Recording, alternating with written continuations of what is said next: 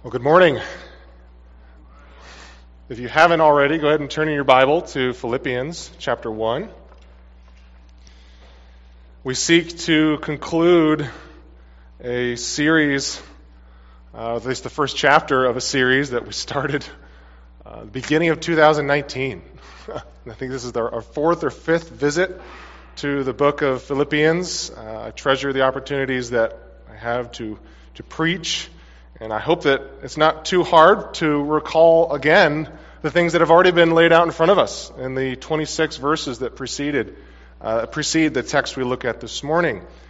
Um, and Dan certainly did highlight a, a key contextual element that we have in remembering Paul's words that for me to live is Christ and to die is gain. We're going to see that this morning. You'll recognize that every phrase, really, if you're just turning there in chapter 1, is just dripping with encouragement. And that's Paul's goal exactly to encourage the church of, of Philippi, to put courage in to the church. That's what we mean when we say encourage. Sometimes that word just takes on a meaning of just, it's kind of fluffy and fuzzy and warm. But he's calling for people to take a stand, as we see here and to strive. It is, he's trying to put courage into them where it may be lacking. So, what we have here is not just Paul's words, though, we have God's word. And it's a, with a message of encouragement for the church in the gospel of Jesus Christ. And this is encouragement that knows no boundaries.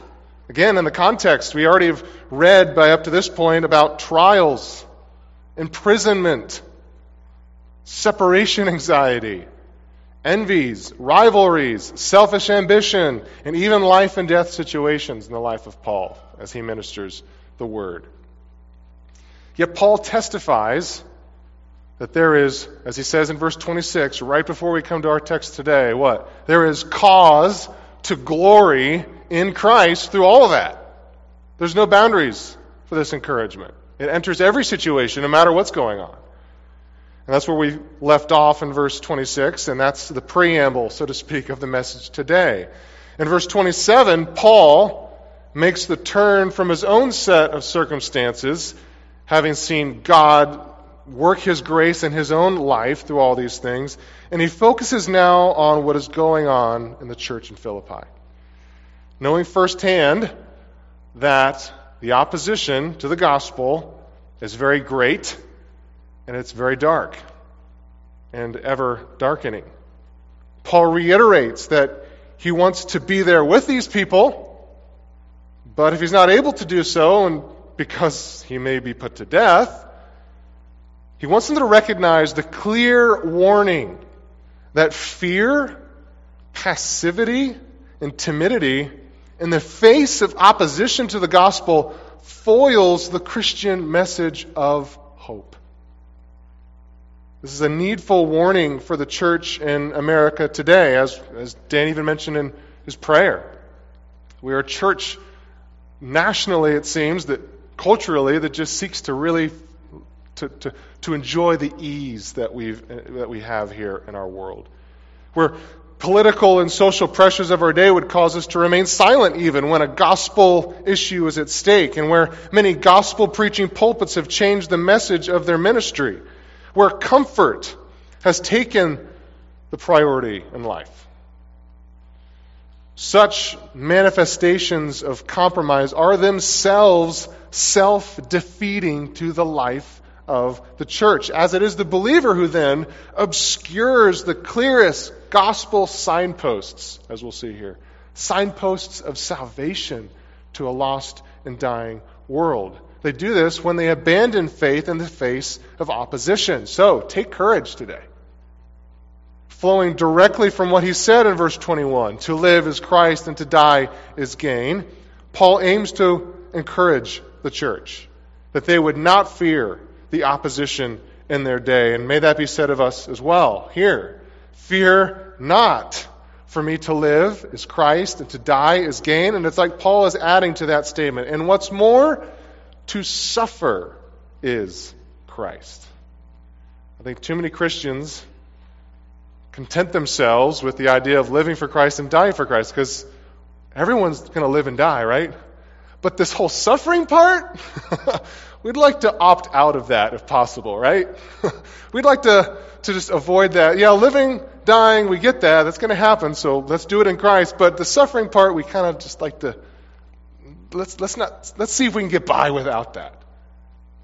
But Paul here is making it very clear how seemingly inseparable suffering is from true Christianity. So, this message today is, if nothing more, it's a wake up call for us to recognize this mere reality as it may become more and more apparent to us in the years to come. This is God's concern for the church, and we today would do well to listen. But amid all the particular circumstances that Paul is thinking of and seeking to address, there's another captivating theme that is being highlighted here in Philippians chapter 1. In these four verses, we come face to face with this aspect of worthiness. As you see even in the title today, to live worthy of the gospel. It's, it's the just deserts, so to speak, of Christianity. And we see this from two different yet related propositions. The first is this Will Jesus get his just deserts? Will the Lamb who is slain receive the reward of his sufferings? This is how Paul goes about exhorting the church at the beginning of our text today. Will Jesus get his just deserts of a sanctified people, having bought for himself that people? Then, secondly, what are the just deserts for the church? And will we get them? Will we recognize them? What should our expectations be living as followers of Jesus Christ in a dark and ever darkening world that is in opposition to the gospel? What are our just deserts as followers of Christ? What lies ahead for the church? Our consideration of these begin, begins with the first of two main points in this message today. Paul addresses, first of all, in verses 27 and just the beginning of verse 28, the Christian's conduct. The Christian's conduct. Please look with me again, if you would, where he writes, Only let your manner of life be worthy of the gospel of Christ, so that whether I come and see you, or am absent, I may hear of you that you are standing firm in one spirit, with one mind, striving side by side for the faith of the gospel, and not frightened in anything by your opponent. Let's look just kind of word by word at verse 27 here as we begin. We see the word only at the very beginning, at the front end of this passage, comes as like an arrow. It's a fine pointed tip on Paul's main concern for this flock and helps us see the intensity behind his encouragement. It's like he's saying, please, if you do but one thing, let it be this. Let your manner of life be worthy of the gospel of Christ. Let this be your let this be the generalization of all that you do. Let it let that be your main endeavor. Truly, this sentence sets the theme for all the gospel exhortations that will follow in this letter. I don't know how long it will take us to get through the other chapters of Philippians, but there are many gospel exhortations that come, and they flow from this very reality that Paul is seeking to encourage in this congregation.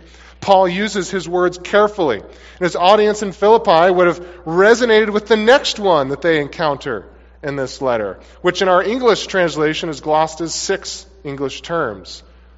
When Paul says, let your manner of life be, there's really one term there, and he, it speaks to modeling citizenship. He's calling them to be a model citizen of the community in which they live. And as you may be aware, citizenship was a precious commodity for people in the early church. Not everyone enjoyed the advantages of being a Roman citizen in a Rome dominated world. It left many people in distress. But those in Philippi did enjoy Roman citizenship.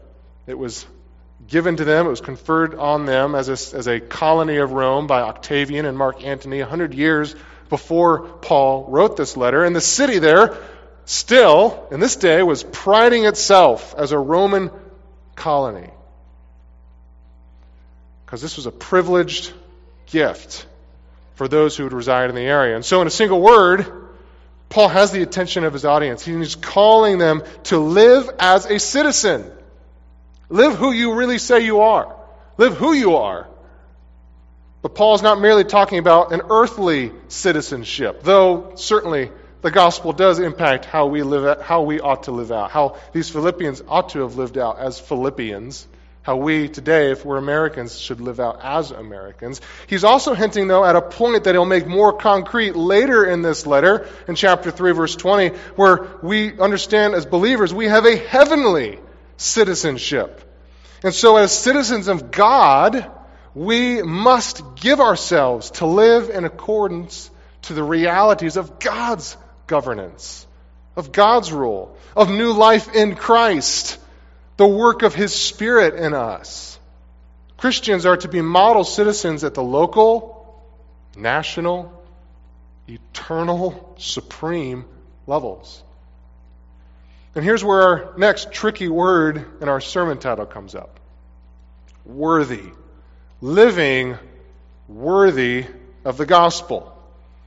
I think many of us know what this is saying, but a simple reading of this, apart from the context, might lead someone to conclude that Christianity is all about personal achievement.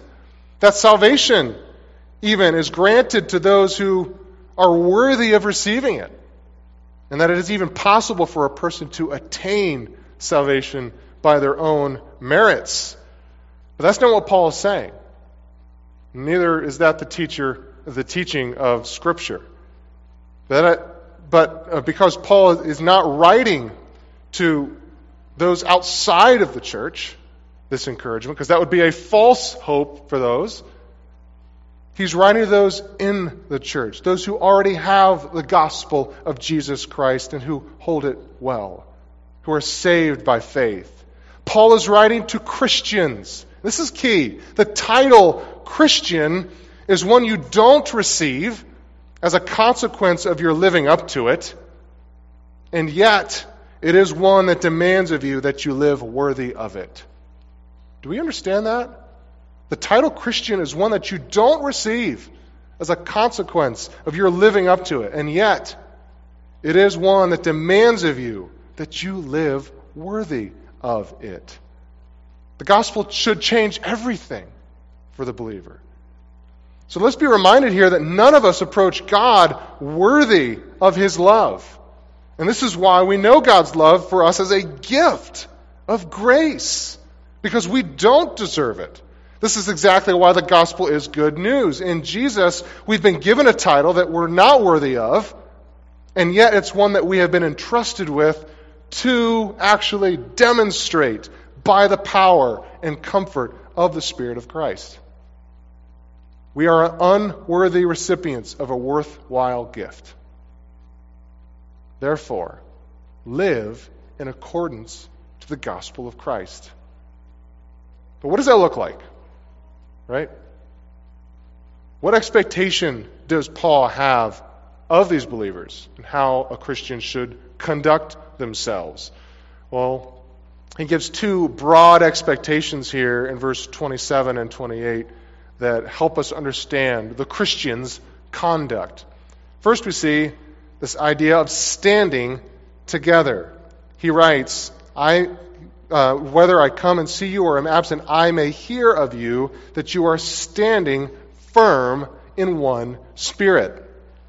Nothing befits the gospel quite like the unity of the body of Christ. What ought to distinguish the church to the world is the unity of the Spirit through the bond of peace, Paul writes in Ephesians chapter 4. Paul highlights here the new commandment that Jesus brings, where he says in John 13 that we love one another, will love one another just as he loved us. We also are to love one another. By this, all people will know that we are his disciples if we have love for one another. It is the very prayer of Jesus to the Heavenly Father in his high priestly prayer that we would be one, just as he and the Father are one. We're to stand together in the gospel, not factioned out by our own little differences of opinions. We're to unite together in what is true of Jesus and of us. But secondly, we're called to strive together. In verse 27 and 8, it continues. He says, in one mind, striving side by side, arm in arm, so to speak, for the faith of the gospel, not frightened in anything of your opponents. This togetherness is not a retreat to a spiritual ghetto, a religious suburb where we've got our walls up, the outside doesn't know what's going on in here, and it's a good thing they don't because they'd come and it would send a wave in our society that would really disrupt our comforts. It's not what Paul's calling for here when he says striving. Paul expects the kingdom to advance. He's talking about the gospel beyond the doors of the church building. And notice the beginning of verse 29. He's calling them to do this even when facing the reality of those who do not want you to live out the gospel of faith in words and deeds to other people. So, a people standing together and striving together in one spirit for the faith. This is what Christ purchased with his blood. The question is will he get his just deserts? Or will his chosen people relive the covenant faithlessness of the Old Testament generations? This is the challenge before us all today. And it's also why there can be no other motivation for heavenly citizenship than the gospel itself, because Jesus guarantees that he will get his just deserts by his Spirit. He guarantees this outcome by the ministry of the Holy Spirit. Truly, the one Spirit that it says here in verse 27, standing firm in one Spirit, is the Holy Spirit. And Paul indicates in verse 19 that it is the Spirit, if you look up there, that motivated him with gladness to remain in the flesh and to continue with them all by the time he gets to verse 25. Verse 19, he's encouraged. I know that through your prayers and the help of the Spirit of Jesus Christ, this will turn out for my deliverance. This is a ministry of the Spirit that assures Christ's reward of his people. So, will God's redemption of a people for himself take place? Will it fail? By no means will it fail. Remember again the assurance we have in verse 6 of this text. Again, the reason why what we're seeing today is so powerful is because of all the ground Paul has already tread in doctrine. Verse 6, what does he say? I am sure of this, that he who began a work in you will bring it to completion at the day of Jesus Christ. When God sets out to do something, he finishes it. He's never half hearted about anything. You see, standing together and striving together may sound generic, but verse 27 is so meaningful because of all that's been said before it. And it brings us to some harsh realities of our own day. And I think even Pastor Dave tonight is going to highlight that to give him a little commercial to come and see. I must say that a church like this, standing and striving together, seems hard to find in 2020. Christendom itself is a very splintered, society of thousands and thousands of denominations and even subsequent cults, these factions. The national and cultural ideologies of believers have led to countless bitter disagreements within the church throughout its history. Some have been really petty and inconsequential, right? but others have been downright horrific and bloody. In our own day, and even perhaps our own congregation, we failed to live out our heavenly citizenship well with one another. If nothing else, COVID 19 has shown many of us our true colors about how brittle this bond of peace that we share one with another really is. We refuse to gather together.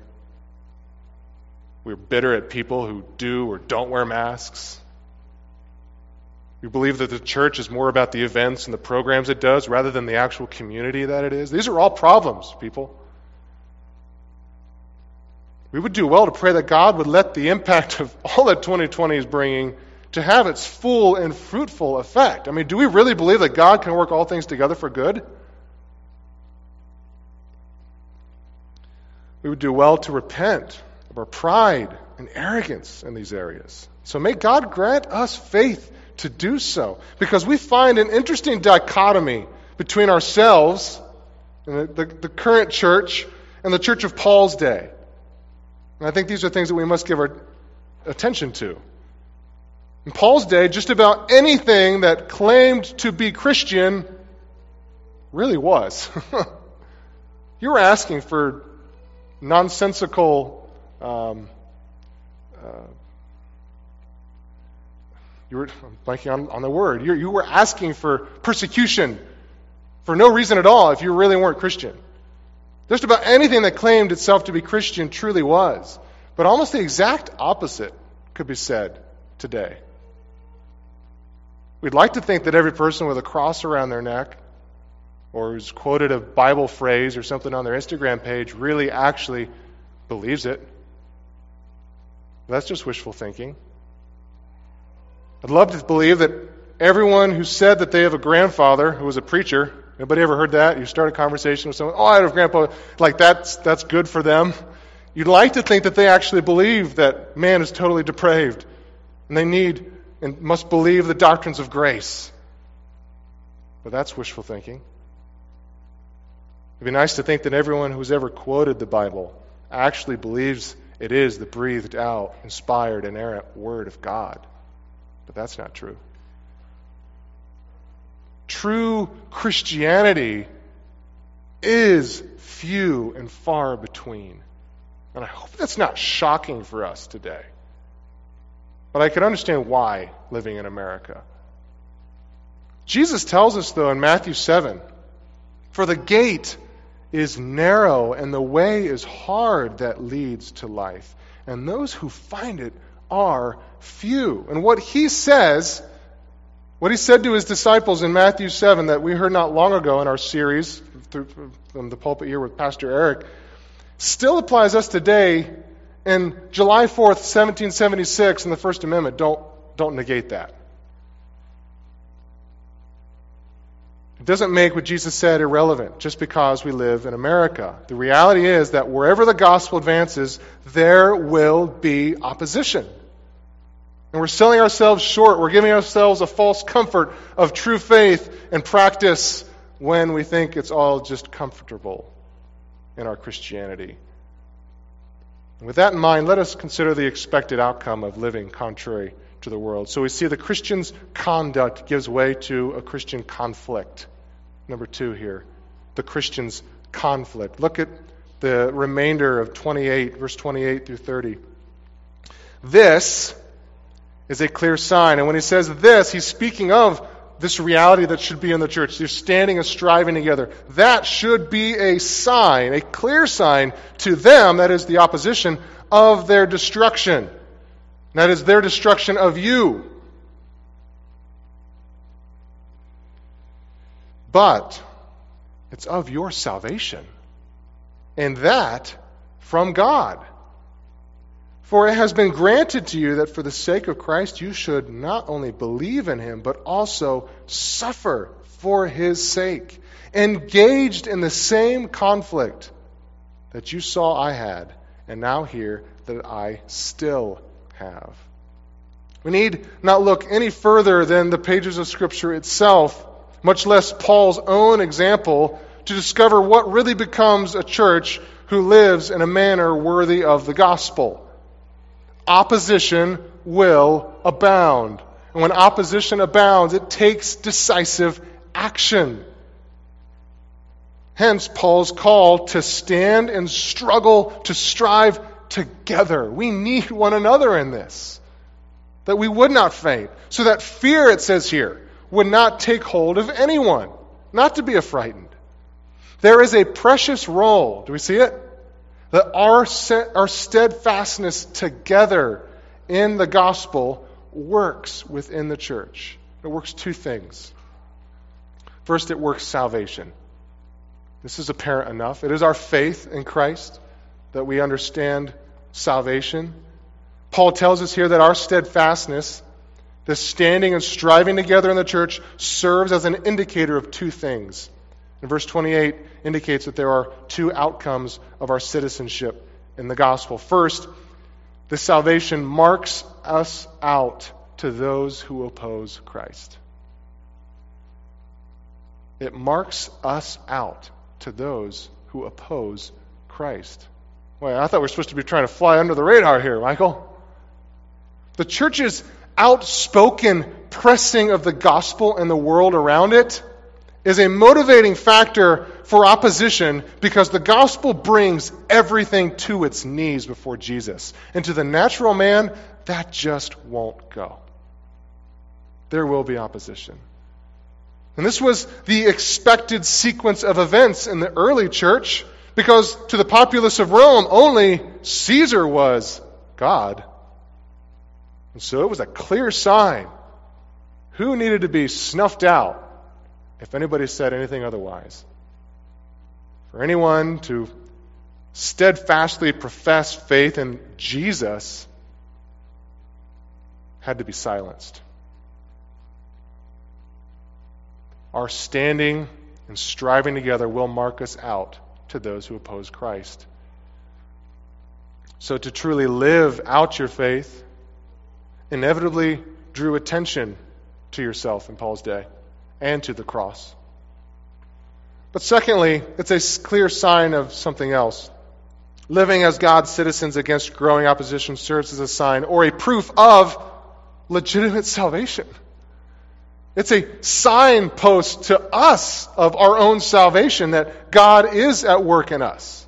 How is this so? Well, because endurance is a work of God's grace in the life of his people. That's what we read in Romans chapter 5 verse 3 and James 1 verse 3 where it says suffering or the testing of your faith work as works what? Steadfastness, endurance. Commitment to suffer destruction for your beliefs is the true mark of an all in disciple. Nothing measures a true follower quite like the one who will take it to a bitter end. And these are those whom Jesus says in Matthew chapter 10 verse 32, so everyone who acknowledges me before men, I will also acknowledge before my Father who is in heaven. God working steadfastness in his church amid opposition is a precious assurance to us of his salvation, that he is presently ministering in our own lives. And to the early church, this was a ready comfort. The early church understood that to take up your cross and follow Christ truly meant painting a target on your back. Not willfully, like, hey, but it just happened because you were living out Jesus, and that's going to bristle in a dark and darkening world. And I fear that much of what we call Christianity today has dialed down any emphasis on the gospel and has focused more on more palatable ministries and humanitarian things and you know loving things that are easier for society to swallow but may God grant us faith to conclude with Paul that for me to live is Christ and to die is gain and what's more to suffer is Christ finally look then if you would to verses 29 and 30. The conflict of the Christian leads, as is very apparent, leads to suffering. It leads to suffering. Verse 29 For it's been granted to you that for the sake of Christ you should not only believe in him, but also suffer for his sake, engaged in the same conflict that you saw I had, and now hear that I still have. There are those who would say that a follower of Jesus should have a carefree life.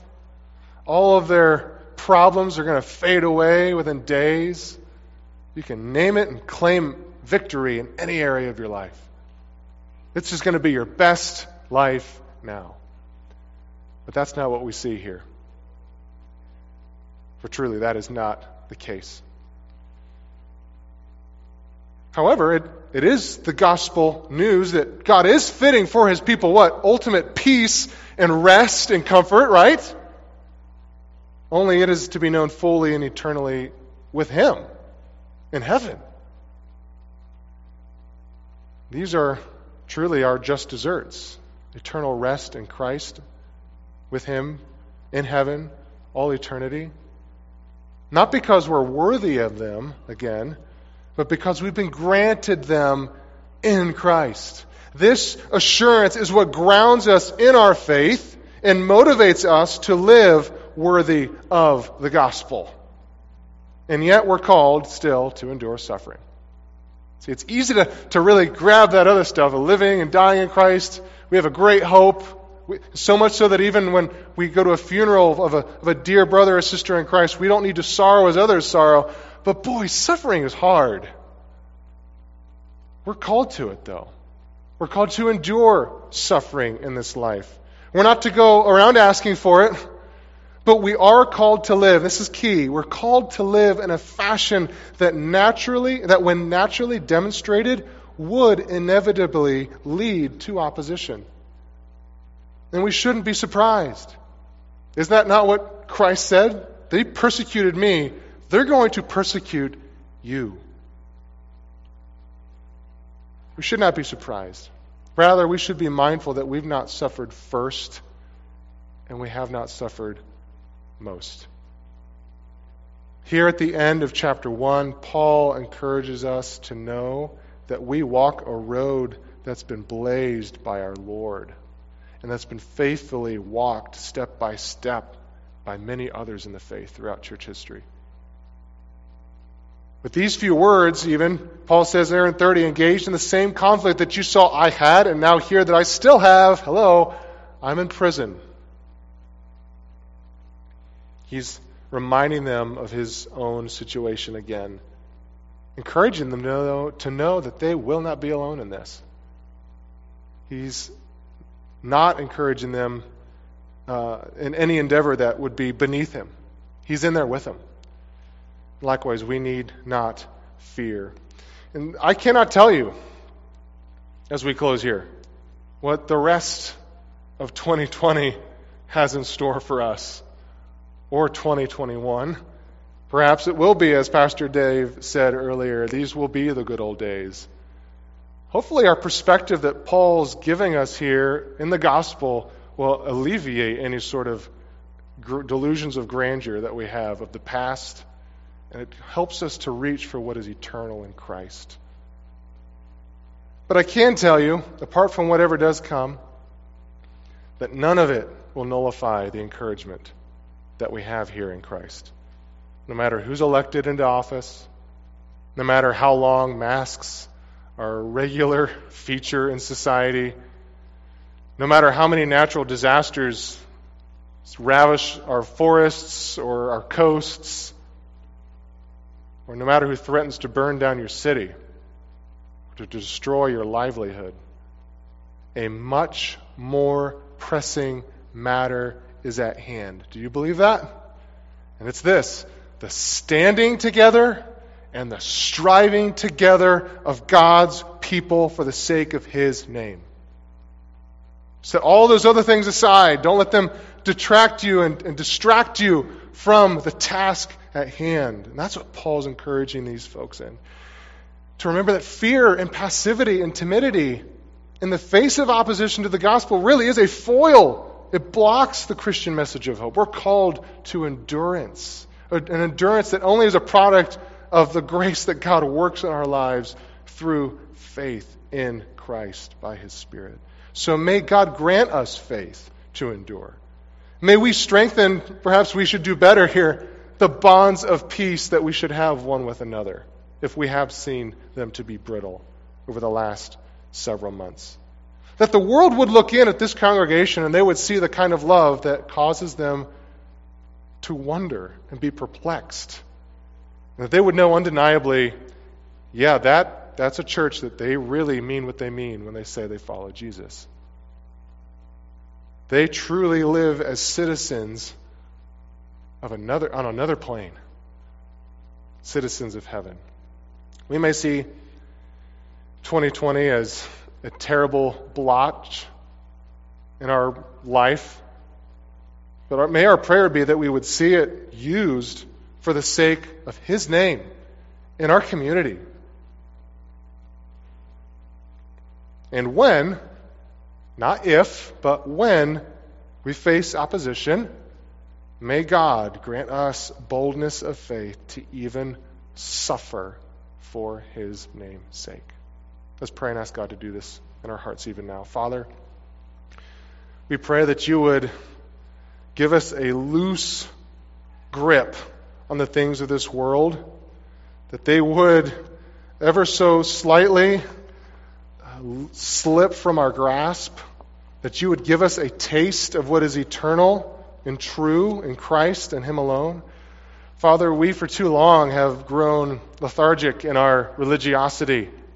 And perhaps all the, all the social distancing and the parameters we've set even here in worship have caused many to simply